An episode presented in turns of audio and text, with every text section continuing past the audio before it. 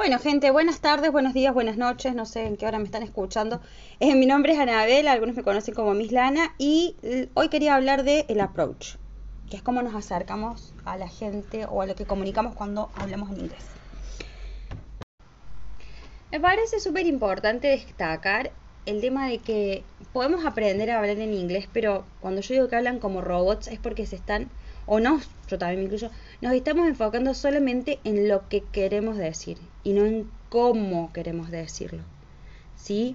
Entonces, em, no es lo mismo, por ejemplo, si yo voy a una guardia, y doy el ejemplo este porque tengo un montón de alumnos que son enfermeros o médicos y estamos tratando justamente cómo tratar a los pacientes, de acuerdo a cada situación. Si yo veo una guardia y la enfermera me dice, sit there, que sentate ahí, así a secas, y yo le voy a decir a esta mujer, ¿qué le pasa? ¿Por qué me trata así? Ahora si me dice, can you sit there? Sí, te puedes sentar ahí, bien. Ahora también me puede decir, um, please wait here and I'll be back soon. Por favor, espera aquí y voy a volver pronto. Ay, es un amor esta enfermera. ¿Sí? No quiere decir que tenés que andar, tienen que andar por el mundo pidiendo que los traten con todo el amor del mundo y si no les piden por favor van a asumir que está mal, que los están tratando mal. Pero sí, si están en lugares, ustedes aprenden inglés por cuestiones laborales o para tratar con gente, básicamente, em, lo ideal es que puedan tratar al otro kindly, quiere decir como amablemente. Entonces, más allá de, de que si el mensaje es sentate o espera aquí, vamos a suponer que es espera aquí, que puede ser en cualquier, no sé, desde una tienda de ropa hasta lo que sea. Espera aquí. No hace falta que le digan wait here y te das vuelta y te vas. No. Can you wait here? ¿Podés esperar aquí? O do you mind waiting here? ¿Te molestaría esperar acá?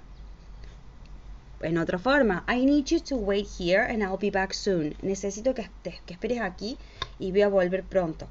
Entonces, como que la idea es de traten de pensar cómo les gustaría ser tratados y en base a eso también tratar a la gente. Más allá de que sea por una conversación, a amigos o servicio, lo que sea. ¿Cuáles son las palabras que les van a ayudar? Can, que es poder. Could, que es podrías. Eh, would, que le va a, es haría y le va a agregar el ia después de cada verbo. Entonces, si yo te digo, would you wait here, please? ¿Podrías esperar acá? ¿Esperarías aquí, por favor? Con el could, could you wait here? Podrías esperar acá. Con el can, can you wait here? Podés esperar acá. En vez de decir solo wait here y mandar a la gente, que no, está no tiene nada de malo en dar órdenes de acuerdo a cargos y demás, pero siempre eh, estaría buenísimo que tratemos de pensar cómo el otro recibe lo que nosotros estamos diciendo. Un poquito mezclado el, episodio de hoy, pero bueno, la idea era eso. Ah, estén en cuestiones de trabajando con cuestiones de servicio, con gente, y, o ya sea solamente para relacionarse, siempre tengan en cuenta no solamente el mensaje, sino cómo quieren decirlo, porque cómo quieren que la otra persona lo reacepte. ¿sí? En los únicos casos en los que hay que ser súper conciso, bajo mi punto de vista, es en todo lo que es programación, que es pones comandos, o sea, nada más, palabras pero justamente estás tratando de que tu mensaje sea claro, concreto y que la computadora lo entienda.